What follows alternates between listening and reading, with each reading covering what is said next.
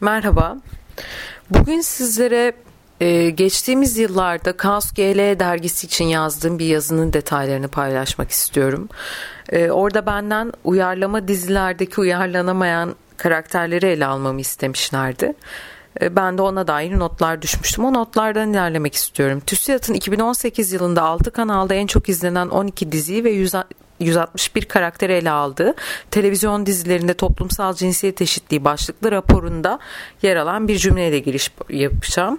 E, kapsanan dizilerin hiçbirinde kendisi veya başka birisi tarafından açıkça veya dolaylı yoldan LGBT'yi birey olarak tanımlanan bir karakter olmadığı için bu araştırma toplumsal cinsiyet rollerini heteroseksüel kadın ve erkek algısı dahilinde incelemiştir yazıyordu raporun başında.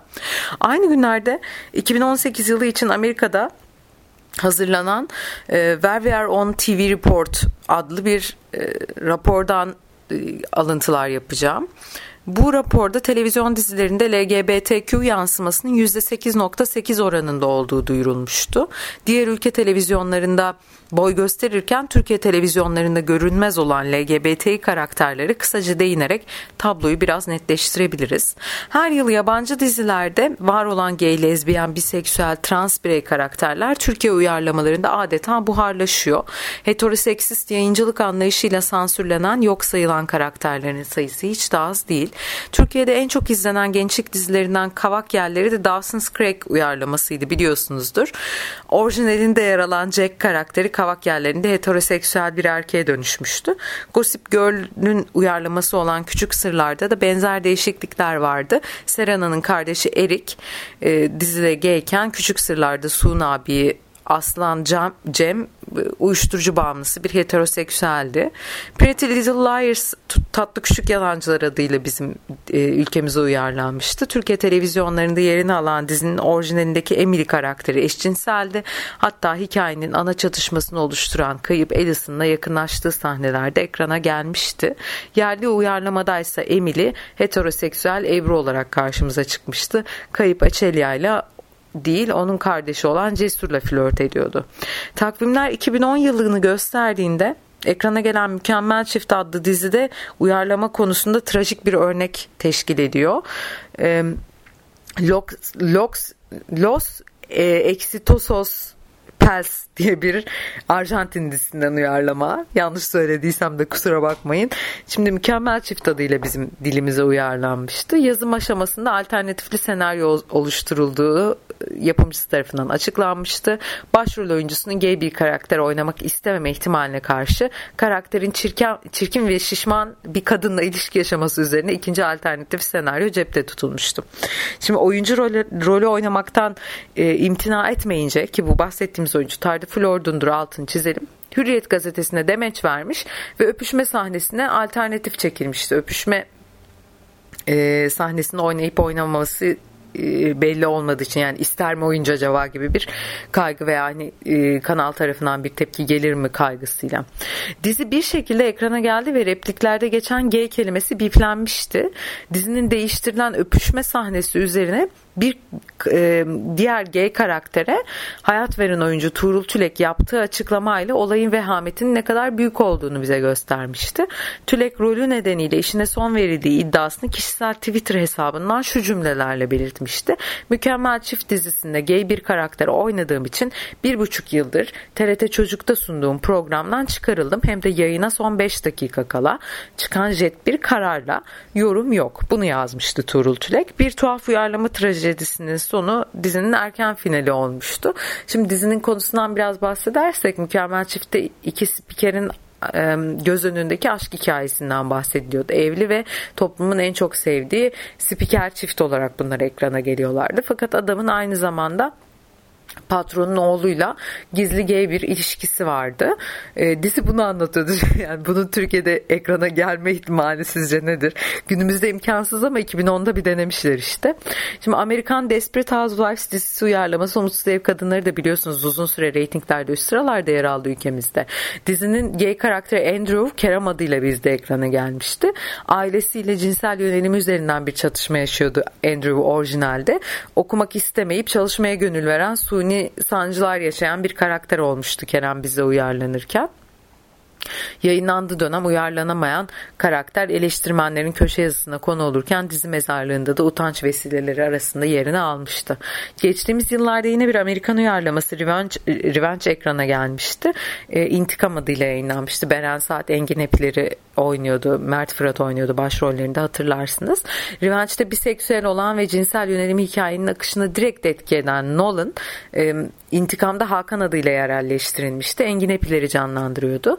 Dizinin yayınlandığı dönem Hürriyet gazetesine röportaj veren Hepileri karakterle ilgili söylediği cümlelerde bugün hala ibretlik olarak hatırlanacak şu satırlara imza atmıştı. Çekimlere başlamadan önce birkaç kere prova yaptık. Yönetmen Mesude Eraslan'la yaptığı provadan bahsediyor. Bir iki tane çok kilit cümlesi oldu. Bence Hakan'ın kadınsal korkuları var dedi. Bir oyuncu için iyi bir açılımdı. Aslında çok sert gözüken ama çok duygusal bir insan dedi. Biraz ileri alıyorum röportajı. Hakan giyimine kuşamına çok düşkün bir karakter. Yine atlıyorum. Saçlarım da artık biraz daha farklı görünüyor demişti oyuncu.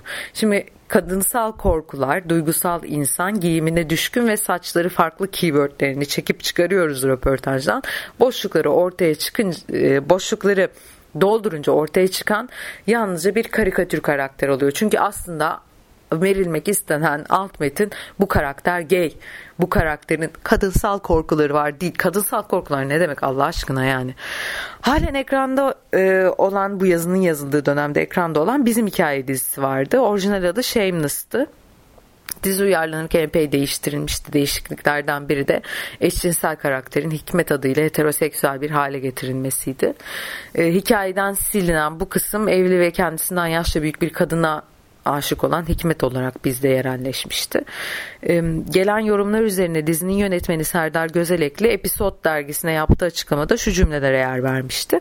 Ortada çok sağlam bir senaryo matematiği var, çok sağlam dramatik bir altyapı var, çok sağlam karakterler var, her şey çok sağlammış. Neyse devam ediyorum. Mesela gay de gay deyip duruyorlar.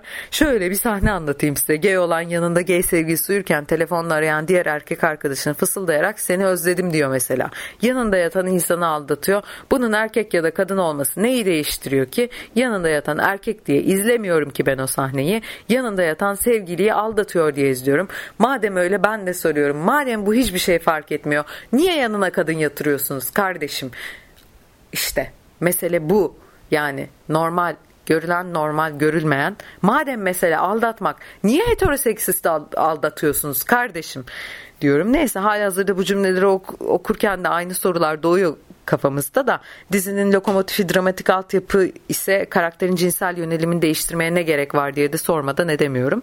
Uyarlama dizilerinin LGBTİ karakterlerine en son örneklerden biri de Avlu dizisinden geldi.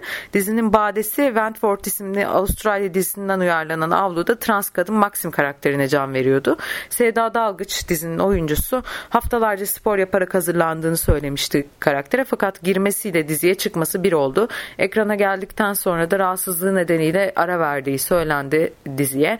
Yapımcı hikaye gerek gereği karakterin 3 bölüm daha bekletileceğini ancak oyuncunun beklemek istemediği için diziden ayrıldığını açıklamıştı.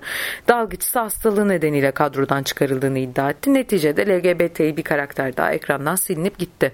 Neden LGBT'yi karakterler yer almıyor sorusuna verilen en yaygın yanıt izleyici buna hazır değil. Muhafazakar iktidar ve muhafazakarlaşan politikalara uyum sağlayarak her geçen yıl daha da heteroseksist ve çoğu zaman homofobik olan televizyonlar sektör profesyonellerinin ön yargılarıyla tek, tek tip karakterlerine mahkum ediliyorlar. Heteroseksüel olan karakterler bile evlenmeden ekranda görüle, görülemiyorlar. El ele bile neredeyse tutuşamıyorlar, öpüşemiyorlar, sevişemiyorlar. Ee, her biri Sünni Müslüman, apolitik, heteroseksüel ve Türk olan karakterler dizilerde suni çatışmalarla ekrana geliyorlar. Türk halkı buna hazır değil. Bu reyting almaz diye bahaneler uyduruluyor ama aslında e, bir İstanbul Masalı, Kayıp Şehir 20 dakika gibi dizilerde biz daha önce LGBT karakterleri gördük ve her üç dizide geçtiğimiz yıllarda ekrana geldi. Peki bugün ne değişti? Bugün reyting sistemi, reyting ölçümlerini belirleyen ses gruplarının üyeleri, örneklem seçimindeki kriterler değişti. Sosyal politikalar değişti. E, sermaye el değiştirdi. Reklam veren değişti. Rütük yasakları, rütün e, o e, denetim mekanizmaları değişti. İzleyici hazır değil bu reyting kalmaz bahaneleri de bu şekilde meşrulaştırılmaya çalışıldı. 10 yıl önce çoğulculuğa hazır olan televizyon dünyası bugün nelerin ve nasıl ve neden değiştiğini nedense tartışmıyor ve hazır değil deyip geçiyor. Uyarlama dizilerin bazı karakterlerinin neden uyarlama, uyarlanamadığını hepimiz çok iyi biliyoruz. Detaylar böyle sevgiler.